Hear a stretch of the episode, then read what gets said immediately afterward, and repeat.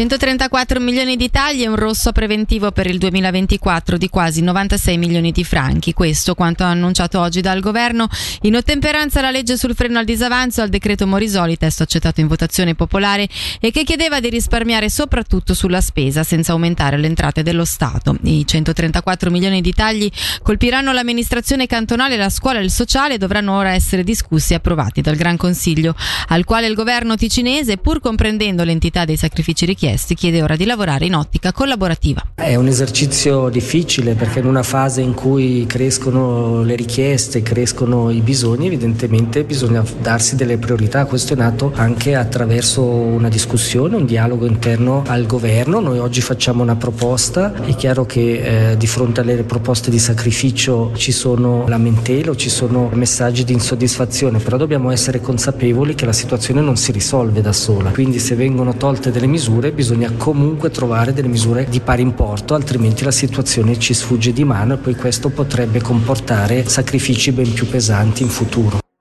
Per quanto attiene l'ambito del sociale, le misure colpiranno anche progetti riguardanti strutture per invalidi, piani di sostegno alle famiglie e i sussidi di cassa malati, sussidi ai quali avranno accesso seimilaquattrocento persone in meno.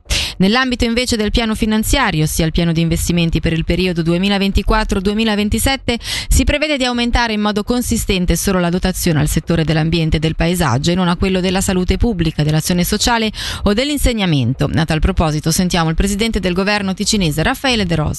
Nell'ambito del settore sanitario e sociosanitario si prevedono comunque degli aumenti, seppur contenuti, ma si prevedono degli aumenti di spesa nell'ambito dell'intero piano finanziario. È vero che si è dovuto contenere la crescita della spesa proprio in virtù della situazione finanziaria molto delicata del nostro cantone e anche delle prospettive finanziarie che rimangono grigie e molto incerte. L'ambito degli investimenti nel settore dell'ambiente e del paesaggio passa da una dotazione di circa duecentottanta milioni di franchi a una dotazione di trecentoventi milioni di franchi. La dotazione invece per l'ambito sanitario aumenta di ottocentomila franchi. Non c'era magari un modo più equo per ridistribuire questo aumento di dotazione? Dobbiamo distinguere gli investimenti dalla gestione corrente. L'intendimento del Consiglio di Stato e anche del Parlamento era quello di mantenere gli investimenti a un buon livello, proprio perché permette poi di avere un effetto moltiplicatore su tutto il territorio cantonale e anche sui posti di lavoro. Se non dovessimo riuscire a contenere la crescita della spesa, si porrà nei prossimi mesi il quesito di ridurre, ridimensionare anche gli investimenti, e quello che non vorremmo, ma che se non si dovesse riuscire a riequilibrare la situazione probabilmente diventerà inevitabile.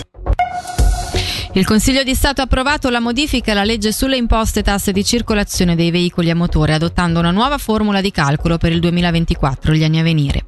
La ricerca della nuova formula è stata affidata ad un gruppo di lavoro apposito che ha perseguito alcuni obiettivi. Ci spiega quali il direttore del Dipartimento delle Istituzioni, Norman Gobbi. Quello che sono gli obiettivi fissati al gruppo di lavoro che si è occupato di elaborare dal punto di vista tecnico questa soluzione per il calcolo delle imposte di circolazione sono state prima di tutto rispetto alla volontà popolare. Da un lato beh, la presa in considerazione dei valori di emissioni di C O due. È evidente che l'aspetto ambientale, è, ed era anche uno dei principi cardine dell'iniziativa, doveva essere considerato. C'è anche una aspetto di parità di trattamento, continuare anche a trattare in maniera differenziata le persone o i detentori di autoveicoli non era più sostenibile. Rispettivamente il gettito, così come votato nel testo conforme, doveva essere anche per questioni di pianificazione garantito a favore anche di una copertura dei costi del conto strade.